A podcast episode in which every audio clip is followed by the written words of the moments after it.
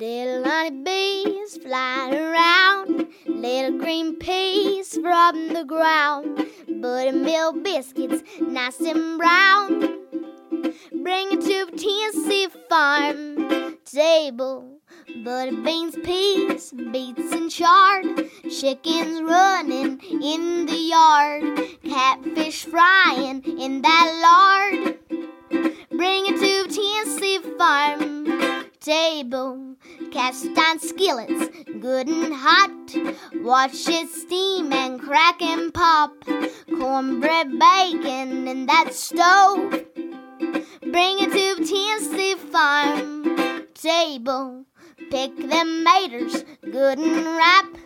Dropping black and candy stripes. Look at loading down those vines. Bring it to Tennessee farm table. Bring it to Tennessee farm table.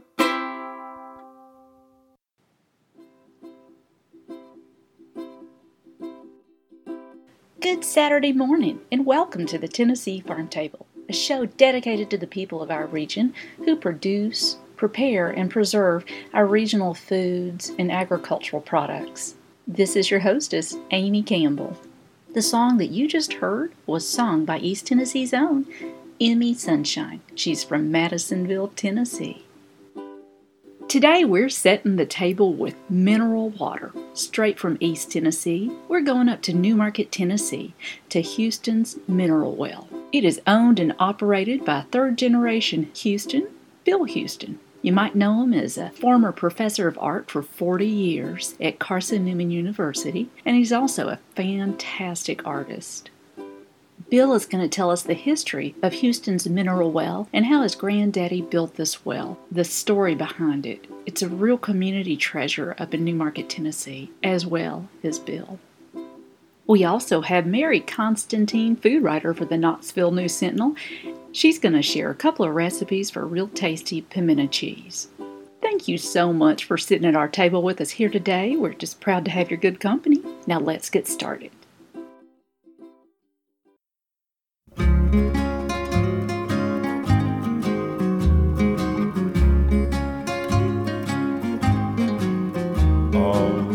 I faced a barren waste without the taste of water, cool water.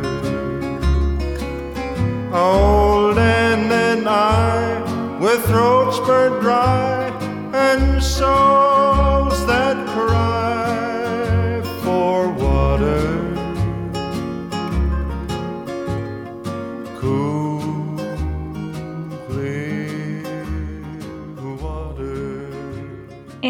Eddy Arnold with Cool Water.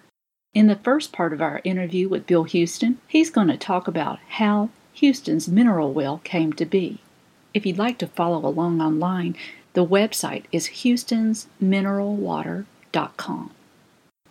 As you hear this interview, you might hear in the background Bill's wife, Krista Reese, who is this fantastic food writer and just lovely person, preparing dinner, and also my husband's helping her. They had us up for dinner, and that is when I recorded this. My grandfather, uh, we're now in my grandfather's old store, which I converted into a apartment and a living quarters and an art studio back about 20 years ago. But uh, my grandfather used this as a general store, and it was also the bus station in Newmarket. And the front part of it was the bus station, and you'd come in and get a ticket and all that, and they had these all these chairs and a Coke machine and a big rack with Lay's potato chips and a big glass thing that had Tom's peanut log rolls in it. And uh, they put out a flag if they had somebody that wanted to go either to Asheville or to Knoxville. People would get a bus ticket, and it was about, I think it ran 55 cents to go to Knoxville. And uh, that was a lot of money for some people, but uh, it was also a kind of a, uh, the equivalent when I was a child of what a convenience store is now, in which they just had uh, immediate things that a person would want. And but when my grandfather ran it up until probably the early 1950s, it was more like a country general store, and they sold everything. And uh, this particular second floor, where we're seated now, there were books and magazines, and there were uh, housewares and glasses and forks and spoons and dishes and plates and tablecloths and napkins and all. It was all on these huge big tables that just went the length of the building. They sold phonograph records. They sold phonograph needles. They sold shoes. They sold everything, and it was all here on this second floor. That was all kind of closed down after my grandfather died. He built this building in 1922, and he handmade all of the concrete blocks from a machine that he ordered from Sears Roebuck. And they would mix concrete by hand and put it in a mold and pull this big lever and it would squish it down into this mold and it would uh, the mold would then come apart and they would then slide them down and they could make about 10 or 12 concrete blocks a day. So he made all of these concrete blocks anticipating that he was going to build this uh, building. He originally started out uh, as a telegrapher for the Southern Railways, and he lived in Watauga. And he came down here and he got a job with Southern Railways, and he operated the telegraph and uh, sent uh, Western Union messages up and down the line, and also would send info to the other um, uh, trains as to what was happening and all of that.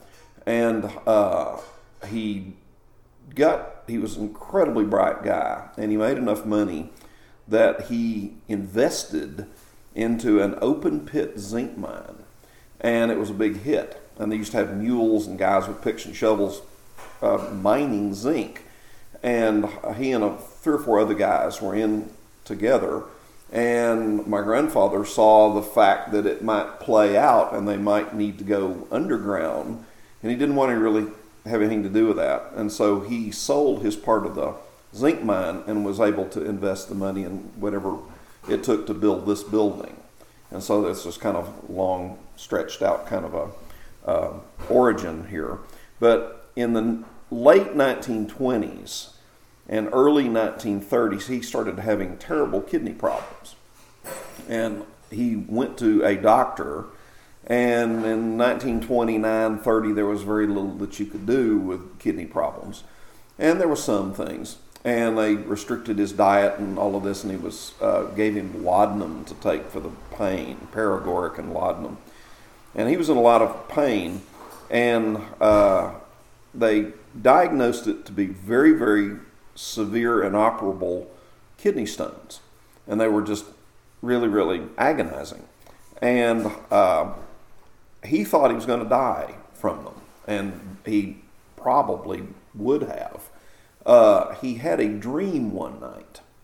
And in this dream, he said that he had a vision in which there was a voice. But his sister said that he saw an angel, and his son said that he just heard a voice.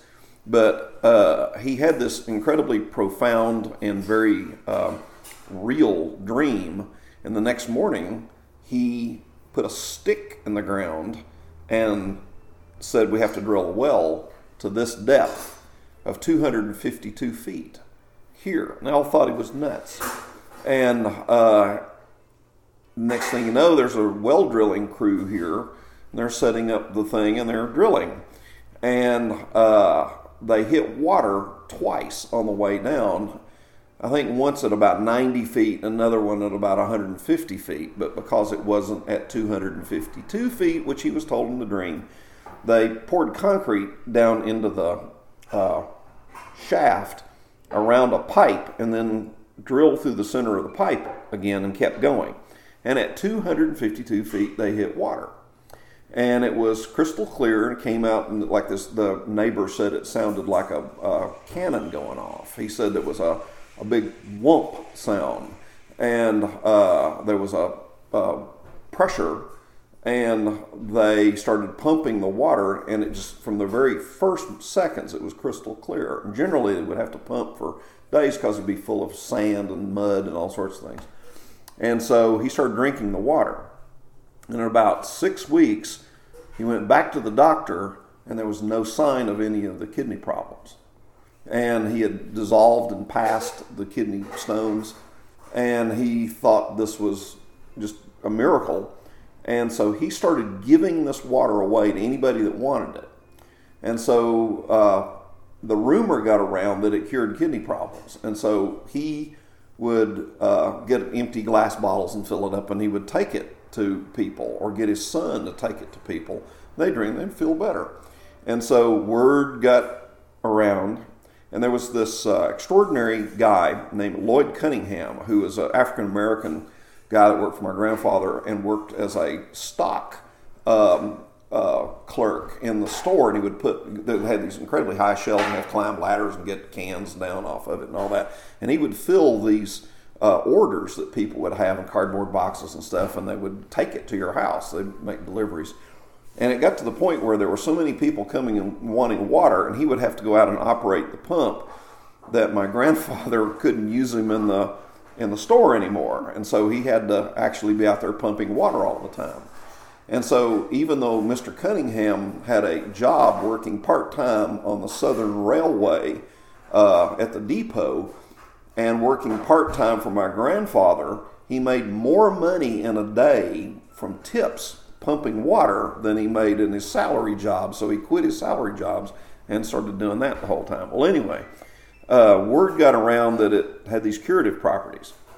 And so, my grandfather built a again, a concrete block building, which still stands, around the well and installed an electric pump. And they could just shut it on and pump water and then shut it back off. And uh, it got to be very popular. If you've just joined us, you're listening to an interview with Bill Houston of Newmarket, Tennessee, telling us the story of Houston's mineral water. To figure out how to get to Houston's mineral water, more information on the website houstonsmineralwater.com. After the short break, we'll continue with the second part of our interview with Bill Houston.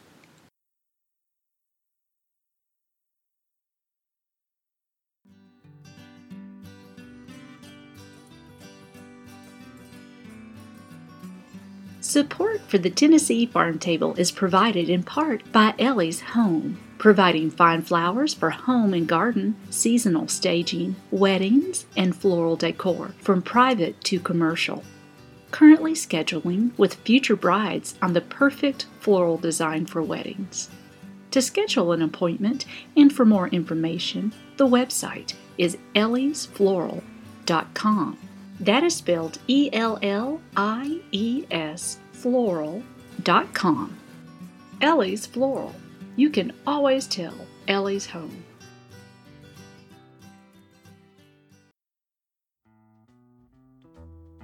Support for the Tennessee Farm Table comes in part from Magpie's Bakery in downtown North Knoxville, just one block north of Broadway on North Central Street.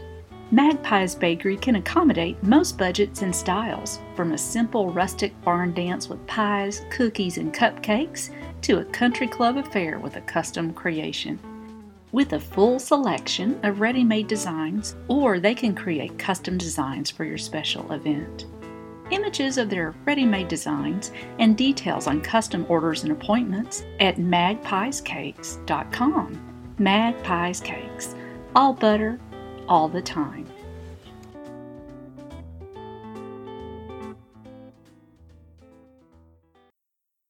And now let's return to our interview with Bill Houston of Houston's Mineral Water in Newmarket, Tennessee.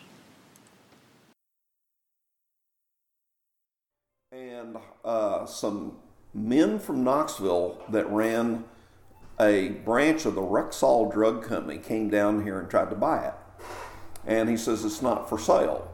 They kept pressing him, and he got the idea while they were talking to him that he could sell the water. Well, since he worked in the trade of, you know, whatever you would want to sell in a store, he was very good friends with the Coca Cola man. And the Coca Cola man told him fountain syrup, Coca Cola that they used to make, syrup fountain drugstore drinks, which you'd have a couple of squirts of Coca Cola and some carbonated water you would uh, get that, and it came from this super concentrated Coca Cola syrup. And when the bottles were empty, they were just thrown out. And my grandfather, being brilliant the way he was, got the idea that he would buy these empty Coca Cola bottles, bring them back here. They were incredibly durable, beautiful bottles. And we'd bring them back here and he would fill them full of hydrochloric acid and burn the sugar out that was uh, deposits and residue inside and wash them out incredibly thoroughly, put a brand new cap on it and his own label. And it was Houston's mineral water. And he would advertise in newspapers all over the country that it cured certain diseases, of which it would be kidney stones and gallstones and diabetes and arthritis and and and uh, uh, laziness and and mental lapses and all these different things. And there was this enormous list. Dyspepsia, I remember, was one of them. And you know, uh, stomach problems, uh, ulcers of all different types, uh, indigestion, all sorts of things. And because he would have people that would come and get it, and they would say, "I've been having this problem all my life. I don't have it anymore." So there was no scientific evidence that this did anything. He, but he thought, well, of course it does that. You know, it's really great water. Mm-hmm. And so he would advertise. Well, my grandfather probably knew that the Federal Food and Drug uh, Act of 1917 uh, was in effect, but he ran afoul of it in 1945, and the government took him to federal court because he had claimed that this water cured these diseases. And there was a law written because of all of these people that sold just a bottle of water for, you know, snake oil, whatever, and it would cure different things. There was a law that said that water cannot be cannot be advertised or claims made that it cures any kind of disease. And so they took him to court in Cincinnati and got a lawyer, and he was up there and had a trial, and he produced so many witnesses in the trial in the Cincinnati area that the judge threw out all the charges. He did not have to pay a fine or anything, but he was forbidden from that moment on to ever, ever, ever advertise that it was a benefit to your health. So he came up with a slogan, uh, the most pleasant taste because the water tastes really good. In fact, I would say 99% of the people that come here get it just because of the way it tastes. They don't like chlorinated, heavily chemicaled water tastes, and they like it. It's it's like rainwater. It's just kind of amazing. And so uh, he uh, was forbidden from making health claims after that particular uh, uh session with the federal government. And because of that, the sales started to dwindle and people began to kind of not be too interested in it because you know they wanted to cure like you know I can get water you know and I don't care about what it tastes like and until the 19 late eh, well really early 1970s and there was a great resurgence of interest in bottled water and mineral water and spring water and all sorts of things and like Perrier and all these others Poland Spring all these others just came on like you wouldn't believe and so people started to come back and to get it. And it was completely by rumor and completely by word of mouth. And they would come and get water to drink just because they liked the way it tastes. And, uh, or as we say in Newmarket, taste is. And uh, it tastes is good, which I've heard out there in the parking lot. So and uh, so I, I, use that a lot of times. Like, how is it? It's like, oh, it tastes is good. And uh, my, when, after my grandfather died, my uncle ran it. And my uncle was not very ambitious and was uh, more interested in hunting and fishing and uh, watching ball games and, and having fun with his buddies and driving uh, 150 miles over to North Carolina to have country ham and driving 150 miles to come back. And he was a he was a brilliant guy but had a, a, a kind of an antisocial aspect about the way, and he didn't like the general public. And so my grandfather, who was this extremely gregarious, extremely friendly, talkative guy, his son that inherited the property was the opposite of him and was not was like gruff and grumbled and and uh, and people thought there was something wrong with him and he was mad at everybody but he just had this kind of uh, personality and he was more like his mother.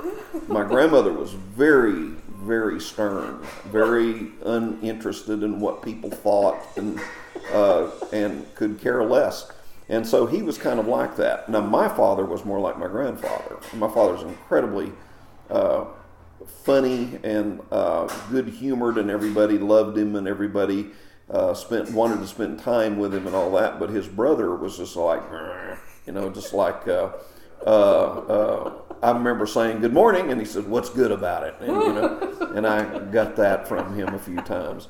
And he, he was just a, he was a bachelor, and he he was a um, he, he was highly educated, had a degree in chemistry, but he just never was in a situation where he, uh, at a young age, ever had to work. And uh, my grandfather worked, and his wife worked, and he went fishing. And they didn't force him to work here or anything. And uh, but he earned a living primarily because he was a whiz at repairing radios and televisions and he had a radio and TV repair shop, and he could fix a TV like ringing a bell. And people back then had all these big giant uh, TVs with tubes in the back, and he had this giant DeSoto car, and he would go out to your house, and he would be back there with a flashlight held in his teeth, and he'd be jiggling tubes and wires, and and if he couldn't fix it, he was unbelievably strong. He, he was he had the strongest hands of any human being I've ever met in my life. And he would pick these giant Sylvania and Admiral televisions up and just pick them up and just just waddle back to his car and put it in the trunk. And this giant DeSoto in which you could you could get five people in the trunk of that car, and he had it completely filled with electronic uh, parts.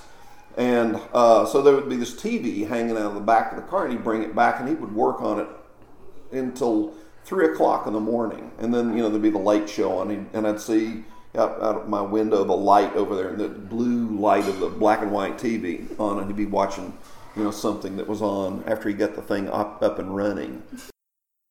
But uh, he was not really interested in doing much with it, and he was involved in a terrible accident back in the early '70s, and then I started. Uh, he never recovered from it, and uh, uh, he was just crippled, and uh, so I started running it, and so um, uh, he had to go into a nursing home, and uh, so I started running it, and I kind of couldn't believe the number of people that were back there and wanting to get water, and so I started uh, trying to fix it up, trying to replace the the building was in really bad shape, and trying to re- replace the the the actual plumbing and the the the pumping equipment and all of the stuff that was necessary to operate it.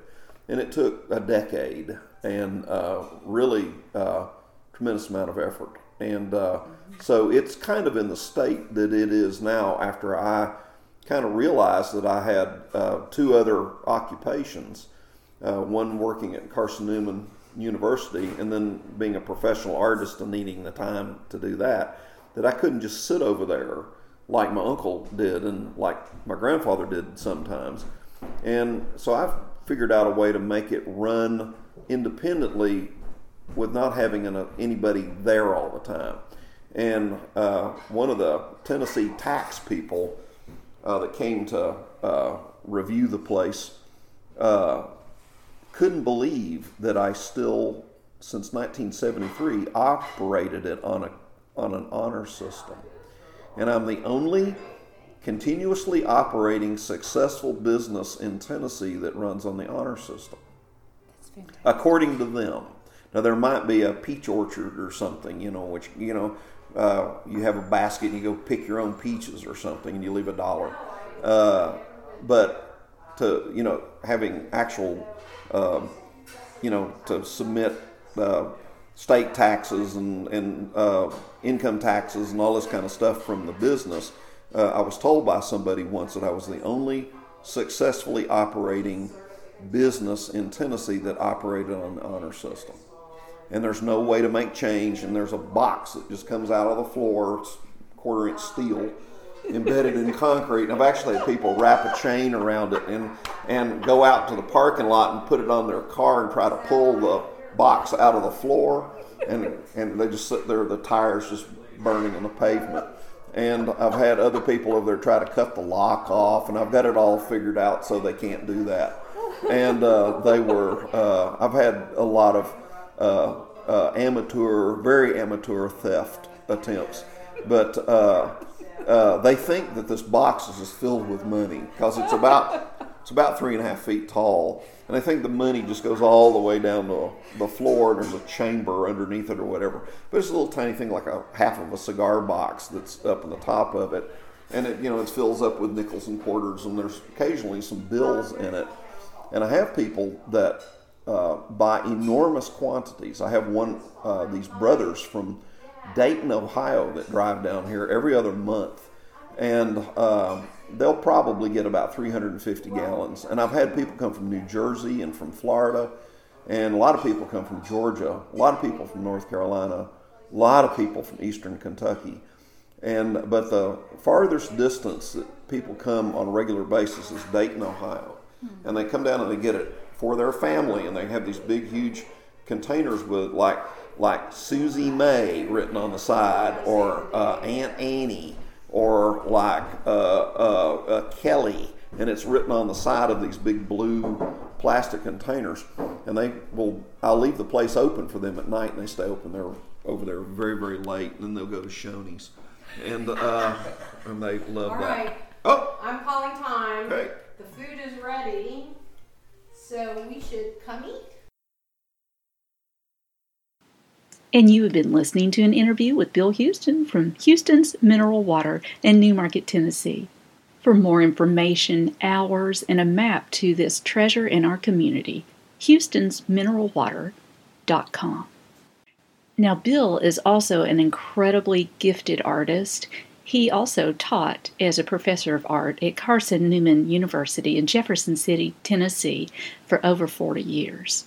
More information about his beautiful art at wchouston.com. This is Allan Benton, and you're listening to the Tennessee Farm Table. Coming up March 6 through 12, it's the WDVX Spring Fund Drive, and Mr. Allan Benton himself is going to be sitting in here with me on the 12th. So hope you can tune in for that. We're going to have a special edition of the Tennessee Farm Table from 9 o'clock until 10 o'clock that day. Again, that is March the 12th with Mr. Allan Benton live in the studio with me. Hope you can join us.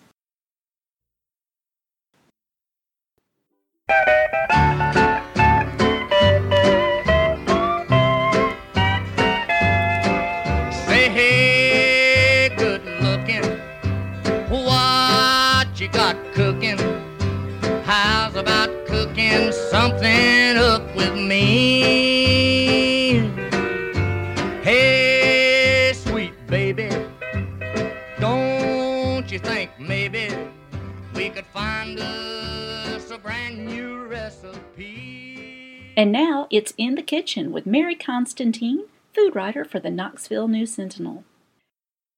If you're a pimento cheese lover like I am, you might want to try the following recipes. One is from the Tupelo Honey Cafe cookbook, Spirited Recipes from Asheville's New South Kitchen, and the other is from the Blackberry Farm cookbook, Four Seasons of Great Food and the Good Life. The ingredients needed for the Blackberry Farm pimento cheese are six tablespoons of mayo, two tablespoons of pickle juice, one and a half teaspoons of Dijon mustard, one teaspoon of hot sauce, they prefer Frank's red hot sauce, a teaspoon of minced garlic, a half a teaspoon of kosher salt, one teaspoon freshly ground pepper, one roasted red pepper skin seeded, and chopped, a half of a cup of pimento pieces drained, and a pound of grated mild or medium sharp cheddar cheese.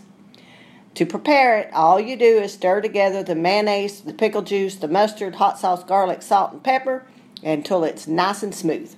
Then you fold in the red pepper, the pimentos, and the cheddar cheese. Chill for at least 30 minutes before you serve it, and it makes approximately four cups. Now, the Tupelo honey pimento cheese is a warm pimento cheese. Uh, to prepare that, you need eight ounces of cheddar cheese, shredded, a half of a cup of mayo, a tablespoon of Dijon mustard, a tablespoon of stone ground mustard, a teaspoon of mustard powder, a half a teaspoon of sea salt, a fourth of a teaspoon of freshly ground black pepper, two tablespoons of minced fresh parsley, one half cup finely diced roasted red bell peppers, and some tortilla chips for serving. To prepare it, you combine the cheese, the mayonnaise, the mustard, the stone ground mustard, the mustard powder, the salt, the pepper, the parsley, and the roasted bell peppers together in a microwavable dish. Then you place that in the microwave for about 20 seconds or until it's hot through. Or you can put it in a baking pan and in a preheated oven, cook it for about 15 minutes. Again, serve that with your favorite tortilla chips. This makes approximately two cups of pimento cheese. This is Mary Constantine with the Tennessee Farm Table. If you've just joined us, you are listening to the Tennessee Farm Table radio show and podcast, broadcasting on the radio waves every Saturday morning from Knoxville, Tennessee at 89.9 FM and streamed live at WDVX.com. You can always listen to this show on your schedule at TennesseeFarmTable.com or check out our podcast on iTunes.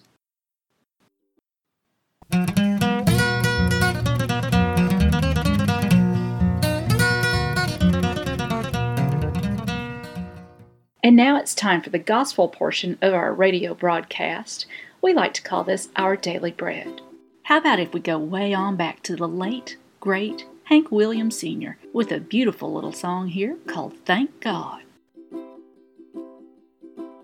There's a road that's straight and narrow that the saints have traveled on, paved with all the tribulations of the martyrs that have gone. If you're grateful for their victory and for showing us the way, then give thanks for all your blessings. Get on your knees and pray. Thank God for every flower and each tree. Thank God for all the mountains and the sea. Thank God for giving life to you and me. Wherever you may be, thank God. In this world of grief and sorrow, with selfishness and greed, there remains a glory fountain to supply our every need. You can find it in the temple with the welcome on the door. But be sure to count your blessings before you ask for more. Thank God for every flower and each tree. Thank God for all the mountains and the sea.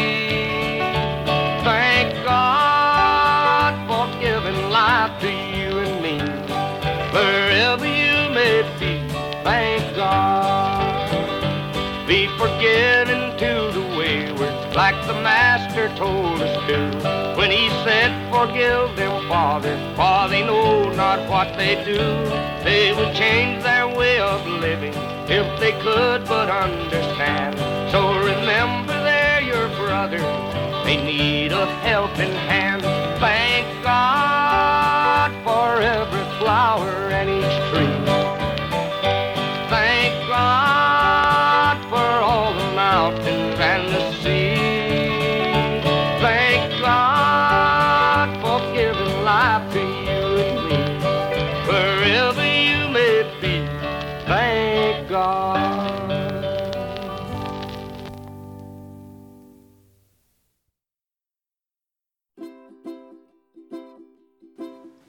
Want to say thank you so much for your great company here today on the Tennessee Farm Table.